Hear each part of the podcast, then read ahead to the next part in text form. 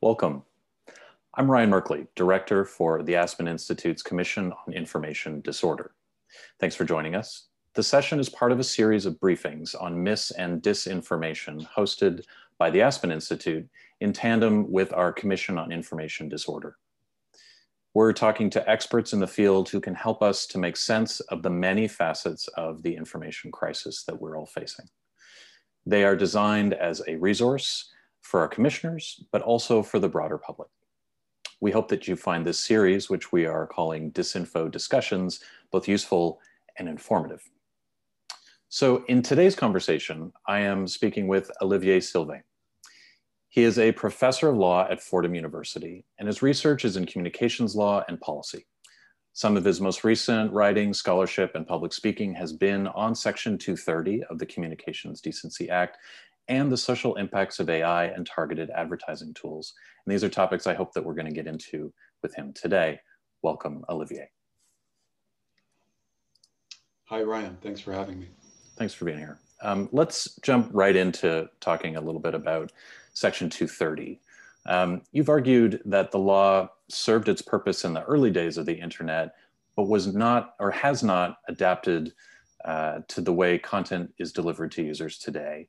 Can you walk us through that argument a little bit? In nineteen ninety-six, the principal aim of legislators was to promote platforms that supported user-generated content. I'll explain my air quotes in a second. Um, and the idea was to promote free speech, innovation by application developers, and uh, allow the internet to unleash itself. Um, freely, unfettered by government regulation. Mm-hmm. And so the things that people had in mind, and, and, the, and the principal drafters of the legislation at the time will tell you this, uh, they're thinking of electronic bulletin boards and newsgroups.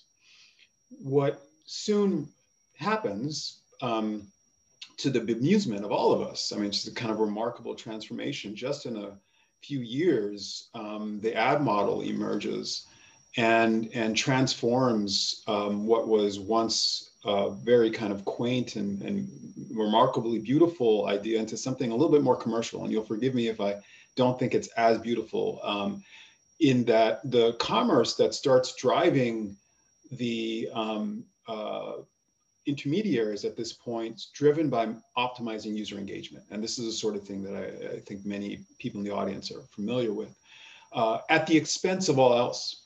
What the immunity under Section two thirty did was protect platforms from the harms and bad content that their users posted, on the theory that they were not the ones that were responsible for it. But when you are principally aimed at optimizing user engagement, you start deploying tools that keep people online, and you make connections with people with between folks that would not otherwise be possible. And so you do transform yourself into something that is far different from a platform, right? You, in my view, um, you, you transform yourself into something that's actively engaged in shaping the online experience. I want to dig into that a little bit. You know, the one of the things you've written about is that the courts uh, and policymakers should compel the platforms to do more, that should have compelled them to do more, and that Section two thirty as a shield kind of created a barrier to that. Can you explain that a little bit and, and say why you think that is? The proponents of the doctrine today will tell you, and as they did over twenty years ago, that the protection for intermediaries is meant to make sure that cases alleging harms arising from user-generated content would not get past the motion to dismiss. Hmm. So I'm a former litigator, and I just say that like everyone knows it. I assume people understand what it means, but in litigation, most cases are resolved early on in different ways. A motion to dismiss just reviews the complaint based on the allegations, reads them as true, and if there is some legal barrier, even if the allegations are true, the case gets kicked out. What the advocates of two thirty wanted was an immunity that would force these cases out, even if Um, there are allegations of harm, if the allegations are about, or treat the intermediaries as publishers of user-generated content. So what that means is that today, we no longer have a mechanism, a, a mechanism that's otherwise available for all other entities uh, in the U S for the most part, um, to evaluate the facts in any given case. You look to the merits of the complaint, and if the complaint alleges that the intermediary is nothing more than a publisher or distributor of user content, user-generated content, we never get to find out how complicit or involved they are. And my argument has been that the, that the immunity, as the courts have developed it, forecloses that possibility for public scrutiny during the course of litigation. And I want to make one more point about this. We actually might have disagreements, and I might actually agree that an intermediary in any given case is not complicit under law when we have all the facts presented, but we never get to that. Under the current doctrine, that kind of public scrutiny in court is foreclosed if cases are dismissed early on before discovery. So Section two thirty immunity in, is sort of a get out of court free card in that story. Uh, and as you said, you never get the test of the case. Uh, the facts don't get weighed, and you don't get decisions that might influence the shape of law through their uh, ultimate, you know, the, the decisions of the courts. What do you think, what would the kinds of cases we might see if they could get past uh, that shield? What kinds of cases do you think would come forward, and what do you think might be the impact of those kinds of decisions if that did happen?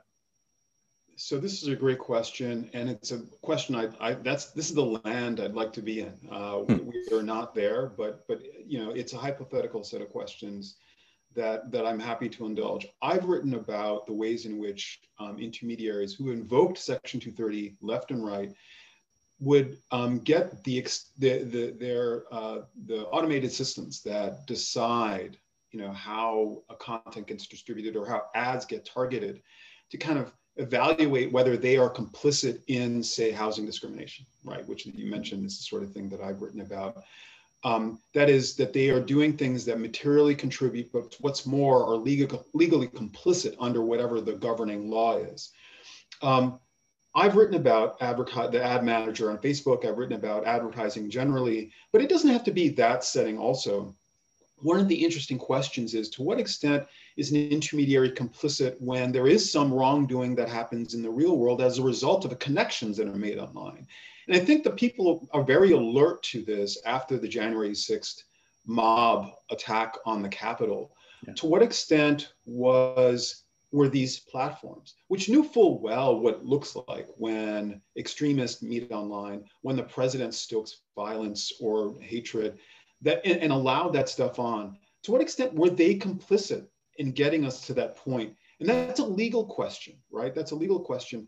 I would have, I have, I have my doubts about how far we can, such a case could go, but that would be an interesting sort of litigation, right? We get to find some of this out. One more point on this. There are people who've been invoking the First Amendment, right? The idea that, that people might have a speech, free speech right in, on some of these platforms, which under current doctrine is completely false. But at least we would find out what the rights of users are in that setting, right? Um, if there were no two thirty immunity.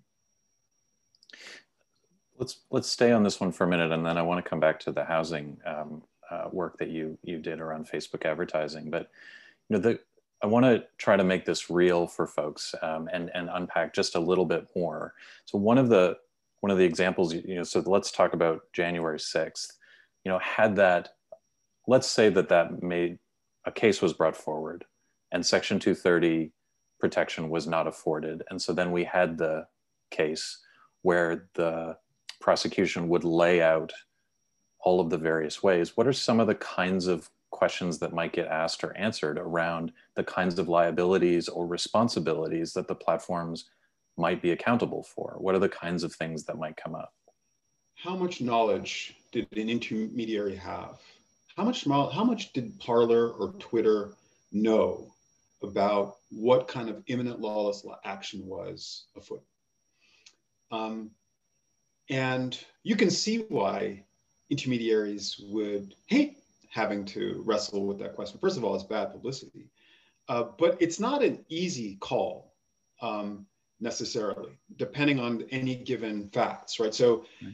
I think you're right, we should be digging down to particular facts, um, but you know, we, we don't have them. Uh, mm-hmm. and, and that's part of the part of the question, right? How, how many facts do we need? What kind of facts do we need to sort out what the complicity of an intermediary is when there is when there is uh, violence. Um, and, and there are traditional mechanisms under law, under tort law, under statutory law, to find out how much um, an intermediary is implicated to the extent they're making connections possible. Can I, I mean, the, the January sixth question is a very important question. For what it's worth, there are some courts, some judges that have been alert to this problem. I like to refer to Chief Judge Katzmann's dissent in the Force versus Facebook case, which is about um, um, foreign terrorism. It's not about domestic terrorism. And in that case, Facebook um, succeeds at the Second Circuit um, on the two thirty defense. But in dissent, he says, you know, I think we need to rethink this. Uh, Facebook has created a platform that has enabled terrorists at Hamas, I believe, is the one of the implicated, um, you know, terrorists in the group. Um, um, Facebook has enabled folks to meet online in ways that are never possible before, and in fact, pushing and delivering content to the likeliest people, right, to be, that would be interested in this. And for that, for that litigation, the question is whether there was material support of terrorism under the relevant anti-terrorism mm-hmm. statutes, the Patriot Act or something. Um, and, and, and Katzmann says, we never get to this. Courts, we can do better. We are equipped to evaluate when there's, when there's, when there's some law, lawless activity here and whether an intermediary is materially supporting um, bad, bad conduct. I think that that point really struck me in, in the uh, couple of pieces I, I read where you talk about the, that the barrier prevents us from ever getting to ask the question. That that blanket protection means we never get a refinement uh, of the law and its intention that comes from precedent and, and court cases. Instead, we just get this case is thrown out, this case is thrown out. And so there is no discussion, a refinement of that. Right. And is that, is that fair?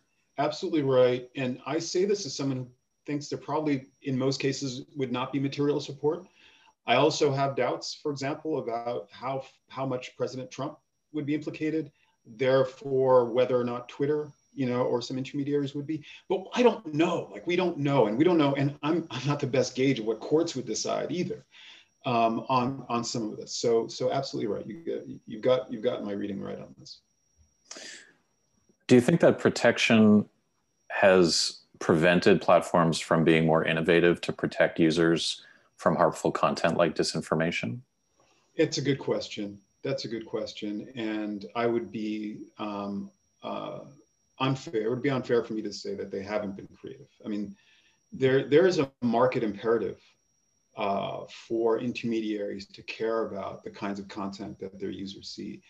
And, and, it, and at least it's because of the bad publicity that comes from a news report or some incident. Uh, and so there's a kind of damage control uh, that compels more caution.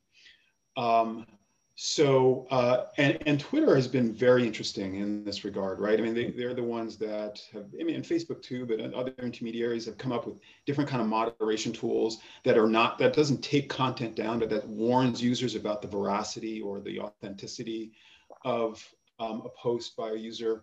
Um, and, you know, there are a variety of other Um, design features that they're tinkering with, um, you know, that is, you can limit the people to whom your post gets to and who can comment on it, that kind of thing. So, so yes, they have been creative. And I will say something that I haven't said, right? One of the impetuses for the, for the original language of Section two thirty was to promote what I've called a market for moderation, so that different companies can be creative in different ways, right? So some people might want to go to Reddit, and some people might want to go to Parler, and some people might want to go to Twitter to find different moderation standards. Uh, and I do think we have some of that, right? Twitter likes to, I think, distinguish itself from Facebook, for example. Um, so, so they have been creative. I think that, so I, this is a long answer to your question, but I think they would still be creative because, mm-hmm. because they still want to make money. And, and um, innovation has always con contoured and, and restructured itself pursuant to the limits of law, right? I mean, that's, this is always the case. So they would just be creative in different ways. Uh, and I'm happy to say more about this, but, but I, I, I, I understand that the concern would be that whatever that creativity entails might chill more speech online than we want. And maybe this is a way, you, a line of conversation you want to take. Yeah, I'd, I'd love to keep going in this direction. And that was going to be my next question. You know, as certainly the last year or so, it has felt like every week there's another proposal to reform Section two thirty. Uh, and on our way through uh, the U S presidential election cycle, uh, you had uh, the rare case where both candidates uh, were not supportive of Section two thirty in its current form. Uh, and so change feels inevitable. And also, it's not happening very quickly.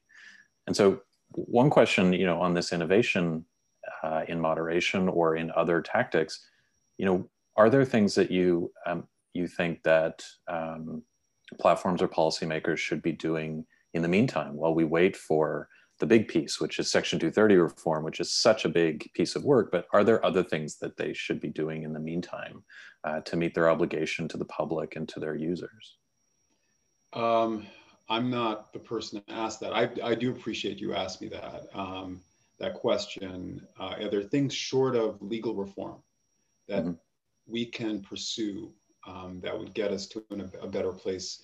And the reason I don't think I'm the right person to answer that is because I, my principal argument is that legal reform is the way to get us to a better place. Um, the other things are extant and Uh, under under under work, right? Um, so the Facebook Oversight Board is mm-hmm. an example of that. Actually, I should I'm, I've been told that it's it's not the Facebook Oversight Board; it's the Oversight Board. Um, just to underscore its independence uh, from Facebook, and it has shown some independence uh, for sure in the decisions it's taken in the past couple of months mm-hmm. um, to uh, asserting that that Facebook should put stuff back up. Um, and there's, and Instagram is, is covered by this as well. Um, and, and there's chatter about Twitter and others um, joining something like that. So, so are there alternatives? Sure, there are other, other alternatives, um, but that doesn't get at the core problem for me. The core problem is that law, for better or worse, but for mostly for the better, engenders a sense of civic responsibility. That's why we apply it. That's, you know, maybe I'm a law professor that's biased in this regard, but I don't think you need to be a law professor to believe that, right? There's sometimes when law goes too far, uh, absolutely. But but but for, at, a, at a bare minimum, I think we accept that the regulatory regime engenders a sense of civic responsibility that we have not seen in the first instance, right? So that they assume and, and carry the, the costs of the harms that their platforms perpetuate. I think that's fair. And um, I want to then maybe bring you back to the legal side of that coin, um, because I, I, I know you have uh, suggested that obviously perhaps, but Section two thirty isn't the only avenue in law available. Um, are there other places, and I ask this in the context of a commission thinking about recommendations that it yeah. might might consider, are there other places where you would recommend, in addition to Section two thirty, to look at in terms of tools in the legal toolbox to, to pull that that regulatory or, or legal lever? And you probably meant that, Ryan, and I and I responded maybe more than uh, I should have. Um, I do think there are other le- potential legal interventions uh, for sure. Um, you know, I'm and, and just to underscore, I'm not inside these companies, right? So I don't know what what the you know kind of extra legal interventions would be, but. Um, people have talked about um, imposing constraints on um, targeted advertising. Uh, this is, to me, a, a bit attenuated from the material harms that flow from content that is posted. But, but it, it's helpful um, if targeted advertising, for example, is, is forbidden in areas for which there are strong civil rights protections: housing, education, credit, employment, right? And why is that important? Because the way it's worked in the biggest on the biggest intermediaries, the ad managers and their the, and the and the other um, ad services enable advertisers to exclude people from posts and content. That's that's you know that's the that's the miracle of that, of targeted advertising, to kind of narrow the folks that you can reach and and, and ad can that will, um, that an ad will reach. And so so I I'm very open to that. Um, that kind of reform, uh, and, and there it, it does raise interesting Um, free speech questions, uh, that is whether you banning targeted advertising as a phenomenon is presents um, a, a, a problem under the First Amendment. I don't tend to think it is, because these are areas in which we're already forbid discriminate, I mean, that kind of kind of content. So you can't advertise. Um, um, you know, it's a speech act, but you can't advertise in ways that are discriminatory. So, so I'm not as worried about it, but this court is have, has a very expansive view of the First Amendment. So, you know, I, I, I will float that as a possible limitation.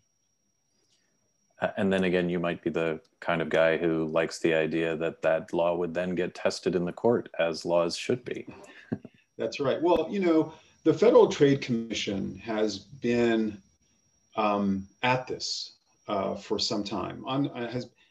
Let me back up a second. You may remember from last summer, the um, Trump administration, um, its foray into Section two thirty included a, an executive order mm-hmm. that recommended um, that would that would that would have the Commerce de- that would have the N T I A, which um, the Commerce Department, recommend to the Federal Communications Commission an interpretation of two thirty C two, um, and which is the one of the protections under two thirty.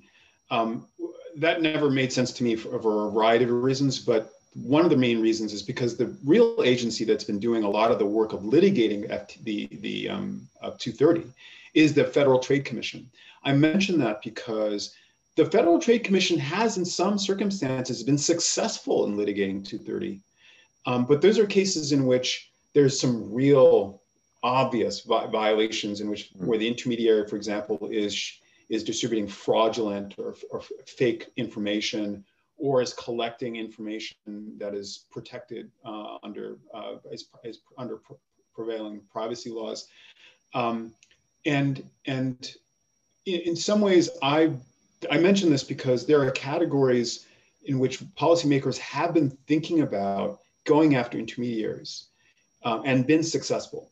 The problem is that they're only going after the ones that are so glaringly Mm. offensive, right? The ones that are truly materially contributing to, to bad conduct. Um, you mentioned advertising, and so I, I want to give you a few minutes to talk through this story about uh, that I read about in your in your New York Times op-ed. Uh, you talked about the work that you were involved with around housing and targeted advertising. And and before I ask you to to tell us the story a little bit, one of the things that I think is really important is that we make this a human story and that the impacts be real. And, and so one of the things that is so important about this story is that it actually affects real humans. And so I want you to talk a little bit also about the impact that comes from being discriminated in this way through this advertising.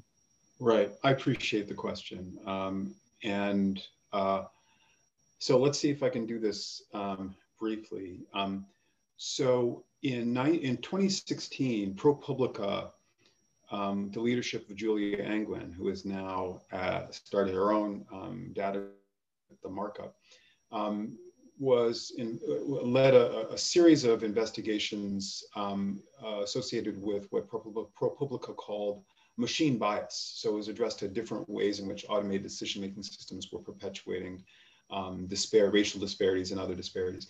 One of the things they discovered um, creatively is that the ad manager, uh, Facebook's ad manager, was allowing advertisers to exclude and include different categories based on racial proxies or gender proxies or age or national origin proxies. And um, what, what the, the, the key part here is that this, this what they discovered is that a housing broker or a housing manager could decide that they want an advertisement to reach just a limited number of people. I want to reach, um, you know, Upper West Side. I live in Manhattan, so uh, I can say the same about Aspen, by the way, right? But I, I want to reach a, a, a, you know, kind of narrow slice of the world, well-to-do, white, upper-middle-class folks for a building that has generally been occupied by that kind of, um, um, those kind of people. And, and uh, what the advertiser could do is mark those out in the ad manager as targets for the ad and exclude all others. Um, and then you could also provide a list to Facebook. And that list would generate a look-alike list that would amplify um, the demographic characteristics uh, and send it out, you know, one hundred times um, to people who fit that demographic. The reason this is important is because Facebook is clearly creating an opportunity for advertisers that wasn't possible. But what's so pernicious about this is that people, a young Latina woman, never knows that this is happening, right? This is the danger of this kind of targeted advertising. It is so, it purports to be, and in most cases is so precise that the people who are harmed never know it, nor do policymakers. So that person who visits their Facebook page, um, is happy to get the ads they get, is not the worst, is, is, no, is no better off um, as far as they know, uh, or no worse off as far as they know, when in fact they are. So I, I don't know if that's uh, concrete enough, but the litigation uh, that followed, uh, uh, there were five suits that were filed in twenty seventeen across the country. The main ones was the National Fair, Fair Housing Alliance in New York and the Mobley case, which was the most, I think, well-known in California. And those cases were settled in March twenty nineteen. Um, Facebook, in recognition perhaps of what it, how it looked, uh, and, and maybe because they weren't sure whether they would survive the two thirty litigation, who knows, um, settled for five million dollars, which, as you know, is, you know, that's not a lot of money for, that's, I don't know what that, that's toilet paper money for Facebook. Um, Q-tip paper for, you know, a Q-tip money for, for Facebook. But, um, but they also agreed to um, not allow it in certain, uh, on, uh, they would, they wouldn't allow it in those kinds of ads in a designated portal, but would not allow advertising based on those dimensions. One more point on this. Um, uh, just last month, no, the, earlier this month, the, the M I T Tech Review um, would, had discovered that these patterns of discrimination continue, even if the automated systems um, are, are, are not allowed to use these categories, or advertisers are not to, allowed to use these categories. The automated systems still um, enable advertisers to reach audiences pursuant to the demographics that um, are aligned with the audiences that these advertisers have reached before. So the most recent report from the M I T Tech Review from earlier this month is that young women Um, are being excluded from certain certain employment ads um, online on, on Facebook's ad manager. So, uh, uh, you know, if if people are worried about advertising disc discrimination in advertising, they should be deeply worried about the protection that two thirty has erected um, in this setting, in my mind. So what we're talking about here is is tools that are enabling intentional exclusion of advertising towards particular groups. Not just targeting two groups, but the exclusion of other groups and the sort of denial of access of that information to groups that otherwise might want it. A young woman might want that job. Uh, a Black man might want to live in that apartment. Exactly right. And what's most um, difficult here, most troubling, is that um, if the automated systems work in the ways that the intermediaries intend them to, they would still recreate the advertisements or the, the delivery of these advertisements in spite of the ostensible claim that they are not categories that advertisers can choose. Um, I'm not smart enough as a data scientist to know that how that happens. And as I understand it, many da data scientists themselves are, are um, not completely aware of how to control against that sort of phenomenon. But, but alas, uh, this remains a problem that we never get to the bottom of. So I, I know that you focus your interventions in law, but I'm going to ask you uh, this question anyway, um, because part of this speaks to the root of the challenge, which is the reason a tool like this exists is because of the structure and business model uh, of the product. And so do you think these kinds of problems can be fixed with law or policy? Yeah. Or do we also have to look at the underlying business models that power those businesses? Yeah, so I, maybe this is another answer to your earlier question about what other things can we do. And, and I, you know, I talked about targeted advertising, but I absolutely agree with you that the business model um, has much to do with this, because these companies pursue, their bottom line is, to, is, is generally to optimize user engagement at all costs. Now, they, they are more and more alert to the social costs, but that's not part of it. It's not baked into their business model. uh, and, and arguably a compliance department that has to now attend to the legal harms would bake it into the business model as a matter of design, which is, is what I've, I've argued. And it's the kind of thing that I'm, I'm far more interested in, in seeing rolled out. So um, I do think Section two thirty reform is business model reform. Mm-hmm. I think going after um, targeted advertising, uh, advertising apart from two thirty reform is um, good legal reform. I'm also enthusiastic about um, uh, antitrust um, in this regard, um, which I think would also um, go after a business model that is, that is uh, chiefly about acquisition for the biggest companies, Um, but also um, seeks to optimize user engagement across platforms vertically and horizontally. So um, I think there are many tools that will be available to regulators to get at the business model. But I think I'm, you know, I'm, I don't want to sound like, you know, you know, I'm beating this this point, um, but but the, I do think that the the legal reform that gets at the business model is one in which the companies actually have to account for their social harms in the ways that other companies do. That's great. Um, I appreciate the answer. Um, I have one more question for you that is, it goes into the sort of algorithmic bias uh, topic, and uh, a bit ripped from your Twitter feed, so you'll uh, forgive me for that one, uh, on the F T C's blog post from earlier this week. Um, and then, I, uh, well, kind of a wrap-up question. Um, so um, in this blog post from the F T C from last week, um, they wrote, and I'll just quote it, "The F T C Act prohibits unfair or deceptive practices that would include the sale or use of, for example, racially biased algorithms."